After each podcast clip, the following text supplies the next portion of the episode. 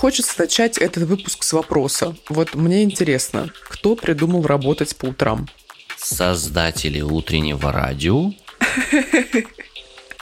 Доброе утро, Иван Притуляк. Но, судя по всему, Ивану Притуляку нравится работать по утрам. Не то чтобы нравится, я скорее привык. Не могу сказать, что то, что я чувствую, описывается словом «нравится», но, скажем, испытываю определенное удовольствие или типа того.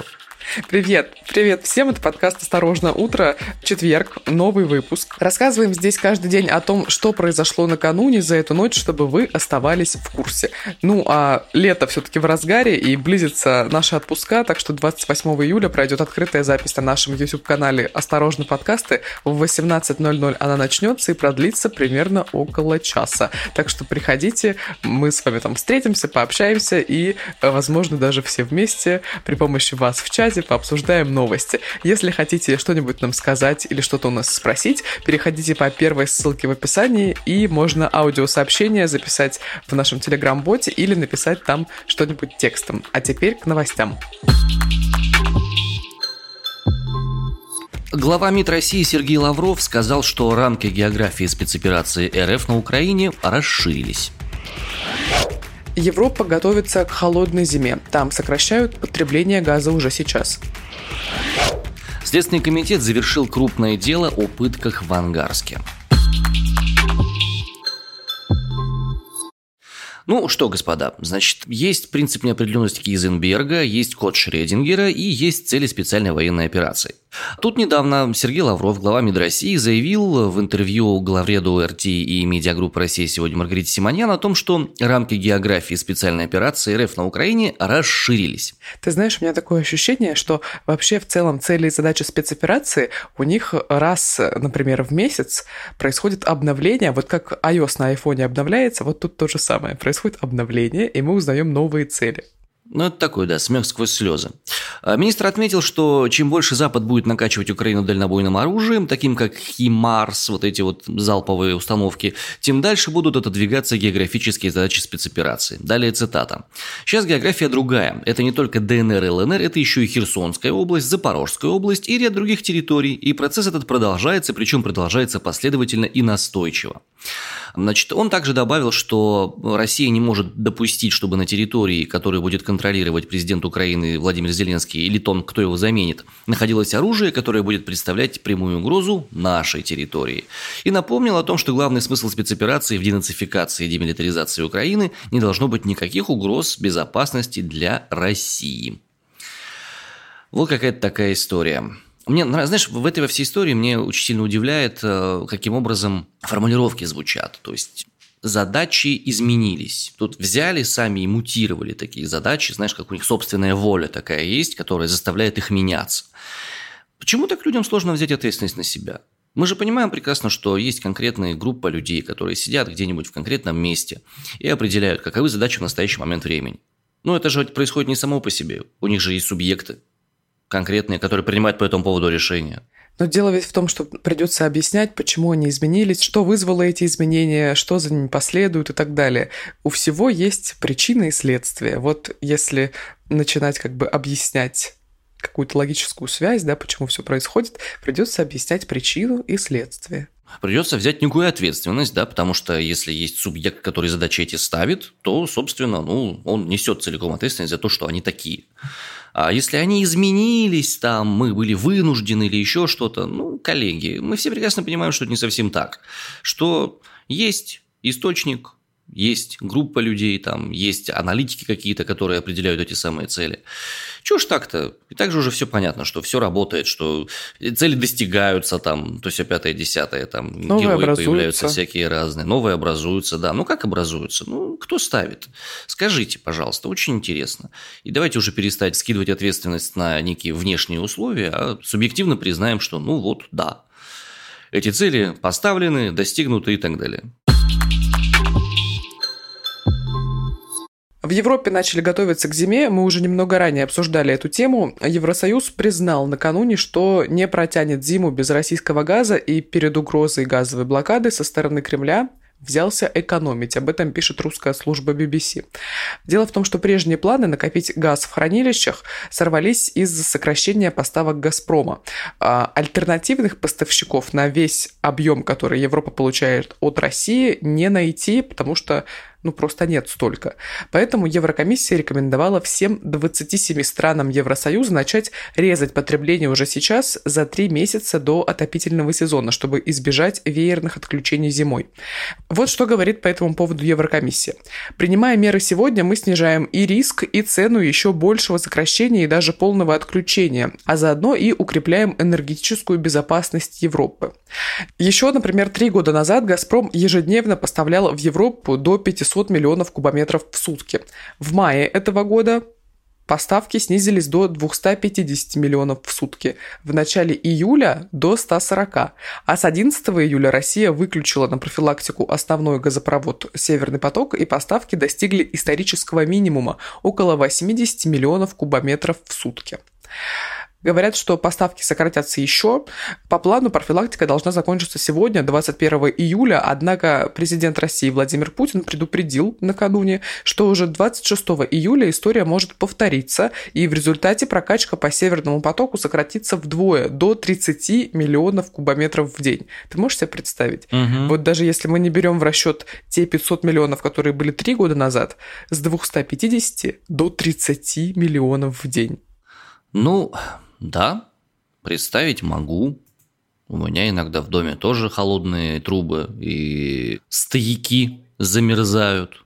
Ну, в квартире точнее, да. Окей. Ну, ты пока представляй, я скажу, как это все комментировал Владимир Путин. Дело в том, говорит он, что в конце июля, по-моему, числа 26-го, это надо спросить у «Газпрома», также не регламентные работы. На ремонт должна быть отправлена еще одна машина. А где мы возьмем отремонтированные? Совершенно непонятно. Вот если еще одна придет, то хорошо, будут работать две. А если не придет, будет одна. Это будет только 30 миллионов кубических метров в сутки. Конец цитаты. Ну, очень удобная ситуация, конечно, для того, чтобы вести переговоры с позиции силы и зависимости. Владимир Путин также сказал, что обвинения абсолютно беспочвены, это не газовый шантаж, и Европа в этом виновата сама. Далее его цитата.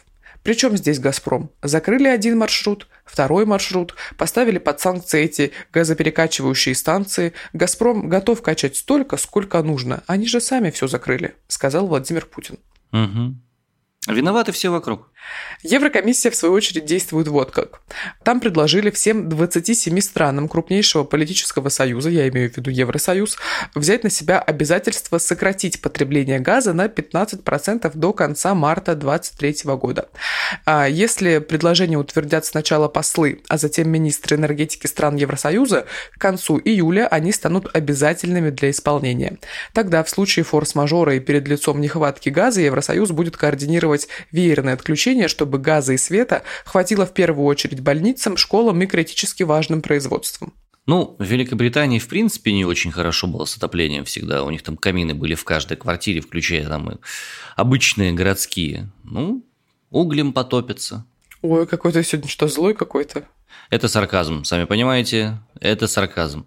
Я не злой, я обреченный какой-то в этом смысле, потому что, ну, очевидно, да, что зима, когда наступит, будет еще хуже для Европы. Не то чтобы есть сильное основание жалеть, да, но с другой стороны мы понимаем, почему они это сделали, я понимаю, почему с этой стороны такие вещи происходят. И мне очень грустно от того, что вместо того, чтобы вступать на путь переговоров, продолжается вот такое давление по всем фронтам, физическим, не физическим, материальным, нематериальным. И это просто проявление насилия по отношению друг к другу с двух, с трех, с пяти, с десяти сторон. А я не люблю насилие. Я сторонник, наоборот, каких-то переговорных вещей. Если ты не можешь договориться, ты хреновый менеджер. Как-то так. Ну, мне подсказывает что-то, что они справятся с этой со всей историей. Вопрос только в том, какие последствия будут с этим справлением для нас с вами. Потому что если у нас будет газ дорожать, например, из-за того, что Европа полностью откажется от газа российского, это будет достаточно худо, потому что газовое отопление в частном секторе или там еще где-то, да и в принципе дома у нас тоже так отапливаются некоторые. Повышение цены так произошло на коммунальные услуги определенные. Если сейчас еще на газ повысится цены, вообще будет не весело. Ну, подожди ты э, ожидать э, повышения цен на газ, потому что можно я выскажу свое скромное предположение человека, который не работает в газовой отрасли. Я все-таки думаю, что э, Европа не откажется от российского газа. Только что, пять минут назад, я рассказала о том, что нет альтернативы для таких объемов, сколько получает Европа от России. Вот, поэтому в тех или иных количествах Европа в любом случае будет получать российский газ. За какие деньги, каким образом, это уже другой вопрос. Вот, а повышение цен на газ, ты помнишь, я думаю, что провоцирует не в России, во всяком случае, а в Казахстане? В этом смысле нет. Там немножко другая ситуация была, и повышение цен на газ был просто поводом и резкое повышение. Ну ладно, об этом есть отдельный спецвыпуск, можно его послушать. Давай двигаться к следующей новости. Сквозная тема этого выпуска – это насилие, дамы и господа. Следственный комитет объявил об окончании следственных действий по крупному делу о пытках в ангарском СИЗО-6. Но представители потерпевших считают, что доказательств недостаточно и признаны далеко не все пострадавшие. Значит, напомню, предварительное следствие по делу о пытках заключенных Ангарской исправительной колонии 15, которых могли избивать и насиловать в СИЗО-6, закончено. Об этом сообщает правозащитник Петр Курьянов. И также есть копии уведомлений следователей у редакции СМИ, из которых информацию мы получили. А подозреваемыми по формально завершенному делу о пытках в СИЗО-6 проходят заключенные, которые непосредственно применяли насилие в отношении осужденных и сотрудничали с администрацией, а также два представителя управленческого персонала СИЗО-6. Дмитрий Бараян, замначальника отдела режимнадзора, и начальник смены первого режимного корпуса Василий Луковский. Их обвиняют в превышении полномочий и насильственных действиях сексуального характера группы лиц. По делу проходит шесть потерпевших. Среди них есть Евгений Юрченко, он один из первых заявил о пытках, и Денис Покусаев. Э, над ними издевались в СИЗО-6, куда их извели в 2020 году после акции протеста в ангарской колонии. Представители потерпевших не согласны с тем, что комитет следствия решил завершить следствие и подготовили мотивированные заявления. Дескать, не хватает доказательств, не все пострадавшие признаны потерпевшими и, э, что еще из важного, ну, в общем, требуют дополнительного расследования, потому что как будто бы не всех виновных обнаружили еще к этому ко всему. Напомню, в чем там была история. В начале апреля 2020 года, после акции протеста ВК-15, которую называют бунтом, сотни осужденных вывезли в Иркутское СИЗО-1, Ангарское СИЗО-6 и по заявлению некоторых из них, их там били, насиловали. Об этом есть заявление Следственный комитет, публичные заявления и адвокатские опросы, соответственно. Параллельно Следственный комитет отчитался о завершении расследования уголовного дела о самом бунте, и большинство из 19 фигурантов которого заявили, что признательные показания были также получены под пытками. Сложная, грустная история, грустная по многим параметрам, а, и надо понимать, что в Сибири, поскольку исправительных учреждений довольно много, такие истории имеют место ну, повторяться с завидной периодичностью. О пытках мы много очень рассказывали в сентябре, октябре, ноябре прошлого года. У нас э, много было материалов, присылали там из гулагу.нет, даже фильм целый был выпущен на «Осторожно, новости». Вот. Ну, хорошо, что сейчас хоть что-то закончили и хоть какие-то результаты у этой истории есть, потому что я лично опасался, что эту историю просто под ковер затянут, замнут и все, и ничего не будет по этому поводу дальше происходить. Ну, тут что-то произошло, слава богам, наверное. Изменения во власти в Великобритании. Борис Джонсон произнес прощальную речь в Британской палате общин. Он поблагодарил своих коллег, друзей и всех присутствующих и, ой, феерично, конечно, завершил речь фразой «Hasta la vista, baby». Слушаем. I want to thank everybody here and hasta la vista, baby. Thank you. Это, разумеется, разумеется, прокомментировали на телеканале «Царьград ТВ». Ой, у меня вчера вообще был потрясающий просто случай. Я захожу в автобус и, сама того не ожидая, становлюсь зрительницей «Царьград ТВ». Дело в том, что я, значит, стою, держусь за поручень, и невольно, сам по себе, мой взгляд падает в телефон мужчины, он такой сидит, знаешь, в ковбойской шляпе с бородой, вот, и у него там Царьград ТВ. Бориса Джонсона там пока что не показывали, разумеется, я не слышала, что происходит в эфире, потому что он был в наушниках, к счастью, вот, но там происходили другие не менее интересные вещи, вот я, например, не знала, что на Царьград ТВ показывают женщин с бородой. Зачем? Ну, хороший вопрос. Нужно задать его людям, которые делали программу. Я полагаю, что там обсуждали феномен ЛГБТК плюс комьюнити, потому что там были радужные флаги, потом был круглый стол из трех человек по этому вопросу и так далее. Я обожаю это СМИ, Царьград ТВ. Я вам тут рассказываю, как Борис Джонсон прощался с парламентом, а на Царьград ТВ написали вот как. «Прикинулся киборгом, Джонсон попрощался с парламентом фразой из «Терминатора». Конечно, на героя Арнольда Шварценеггера старина Джонсон совсем не похож, но по масштабам убийств перещеголял киношного «Терминатора». Ну, понятно, да, все. Дальше можно читать. Короче, в начале июля, я напомню, Борис Джонсон объявил об отставке с поста премьера из-за скандала с назначением на государственный пост человека, подозреваемого в сексуальных домогательствах. И после отставки Бориса Джонсона в консервативной партии Великобритании началась борьба за пост премьера. Сейчас на него претендуют три человека. Бывший глава Минфина, бывшая министр обороны и действующая министр иностранных дел. Вчера список должен был сократиться до двух человек, а победителя объявят 5 сентября, его выберет британский парламент. Вернемся к делам насущным. В Российской Федерации возбудили уголовное дело за истязание 11-летнего мальчишки на сборах в военно-патриотическом лагере. У меня 11-летний сын, и я не представляю, что я бы сделал с теми людьми, которые бы посмели его истязать. Думаю, что в Уголовном кодексе нет таких положений, которые могли бы описать то, что я бы с этими людьми сделал. Так вот, в Ленинградской области возбудили уголовное дело о жестоком обращении с детьми в военно-патриотическом лагере. Лагерь называется «Защитник». Об этом сообщает ТАСС со ссылкой на пресс-службу уполномоченного по правам детей в этом регионе. А, дело возбуждено Следственным управлением Следственного комитета РФ по региону. В общем, в основании дела легло заявление петербурженки, которая рассказала, что ее 11-летнего сына били на сборах в военно-патриотическом центре на острове Коневец. По словам женщины, подростку якобы наносили удары руками и ногами по голове и туловищу. Также сообщалось о ребенке, который говорил, что ему стреляли по ногам то ли из страйкбольной винтовки, то ли из массокабаритной монолитного макета автомата Калашникова для облегченной стрельбы. А вы увидели сейчас глаза Арины Тарасовой, да? Очень большие. И так большие, так они еще в два раза, по-моему, выросли в объеме. Жесть, я просто не могу себе это представить. Это каким образом это вообще возможно? Военно-патриотический лагерь. Сейчас я тебе все объясню. По данным петербургского издания «Московского комсомольца», некоторые воспитанники из тех, которые побывали в лагере впервые, так называемые первоходы, если пользоваться армейской тематикой, у нас же военно-патриотическое воспитание. Так вот, они в подробностях рассказывали, что по ним стреляли из страйкбольного оружия в качестве наказания. Мальчик по имени Никита, которого родители забрали после звонка домой, пожаловался на постоянные подзатыльники. По словам его, он получал их, когда делал что-то неправильно. Он отметил, что подобная агрессия и жестокость были регулярным поведением инструкторов, инструкторов. Звонок домой, кстати, полагался всего лишь один раз в неделю, и он был первым и единственным тревожным звоночком. Вот такое военно-патриотическое воспитание. Это что, тюрьма? раз в неделю. Нет, это военно-патриотический лагерь, Арина, не путай, пожалуйста, понятия.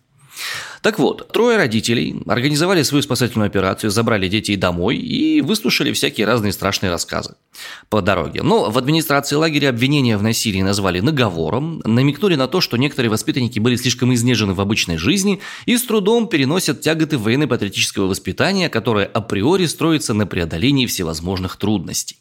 Представители руководства лагеря от конкретных ответов на вопросы журналистов о произошедшем уклоняются, но подтвердили, что в лагере недавно работали сотрудники Следственного комитета. В пресс-службе детского омбудсмена подтвердили, что ситуация на контроле уполномоченного уголовное дело действительно заведено. Я тут поискал немножко информацию про этот военно-патриотический лагерь и обнаружил, что цель клуба «Защитник» – развить прикладные навыки самообороны и гибкость психики – Главное правильно назвать. По окончании годового курса клуба «Защитник» каждому воспитаннику выдается сертификат и свидетельство от э, вышестоящей организации о прохождении обучения по программе «Морской пехотинец», в котором приведен перечень изучающихся дисциплин. Ну, если мы говорим о военно-патриотическом воспитании, то мы должны понимать, что, скорее всего, оно примерно такое и будет. Вряд ли детей будут учить основам милосердия, вряд ли будут детей учить основам взаимопонимания, коммуникации или чего-то еще. Квалификация морской пехотинец со всеми втекающими и вытекающими. Самооборона – это, конечно, прекрасно. Круговая порука, взаимодействие, чувство локтя, ну, вот эти вот все ценности, которые, собственно, и характерны для военно-патриотического воспитания. Мне вот интересно, стрелять им по ногам из страйкбольного оружия – это больше военное или больше патриотическое воспитание? Я думаю, это задача на ловкость. Ну, вообще, как будто бы и то, и другое, да.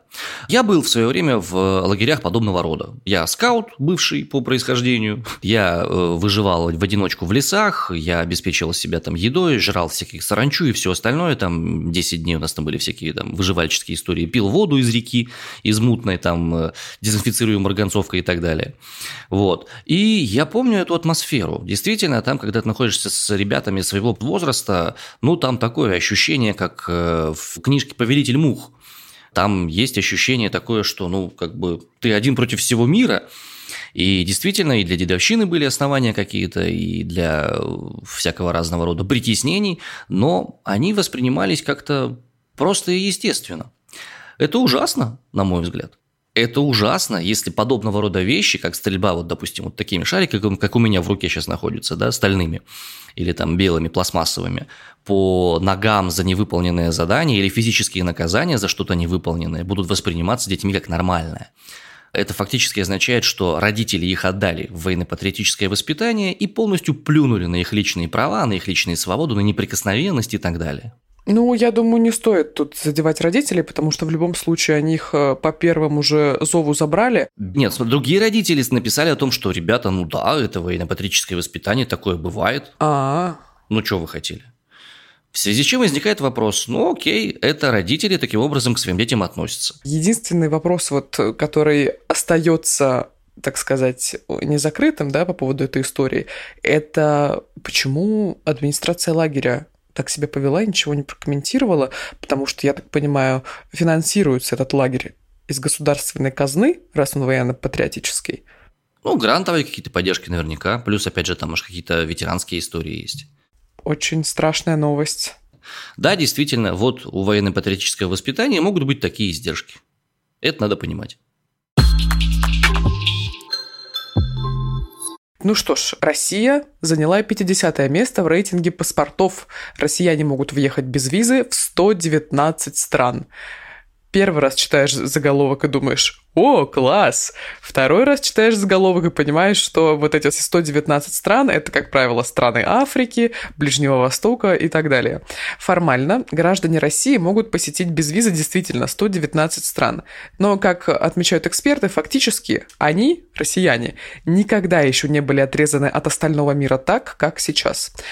Причины – сложности в получении виз и закрытия воздушного пространства Евросоюза, Австралии, Канады, Японии, Новой Зеландии, США и Великобритании. Я вот вчера читал эту новость и подумала, о, точно, воздушное пространство же закрыто. Так вот, за прошедший год Россия заключила безвизовые отношения с Албанией, Белизом и Бурунди. Знаешь такие страны, Вань? Да, знаю. Название красивое, мне нравится. Бурунди, например, это страна в Восточной Африке. Позиция российского паспорта почти не изменилась с прошлого рейтинга, а вот центральным транзитным пунктом для россиян стал Стамбул и город Дубай. Первое место в рейтинге заняла Япония. Граждане этой страны могут путешествовать без виз в 193 страны. Второе место за Сингапуром и Южной Кореей, там 192 безвизовых направления. В целом в десятке преобладают государства Евросоюза, например, Германия, Испания, Италия, Люксембург, Финляндия, Австрия, Дания, Нидерланды и так далее. А вот что касается хвоста рейтинга. Там паспорта Сирии, граждане которые могут поехать без визы лишь в 30 стран, Ирака, оттуда можно без визы отправиться в 29 стран, и Афганистана. Оттуда без визы можно улететь лишь в 27 государств. Итак, драгоценные наши, завершать будем мы на этом самом э, месте выпуск. Напомним, что у нас будет прямая запись 28 июля э, в прямом эфире в э, YouTube-канале «Осторожно, подкасты» в 18.00 по Москве. Будем с вами разговаривать, будем вместе с вами обсуждать новости.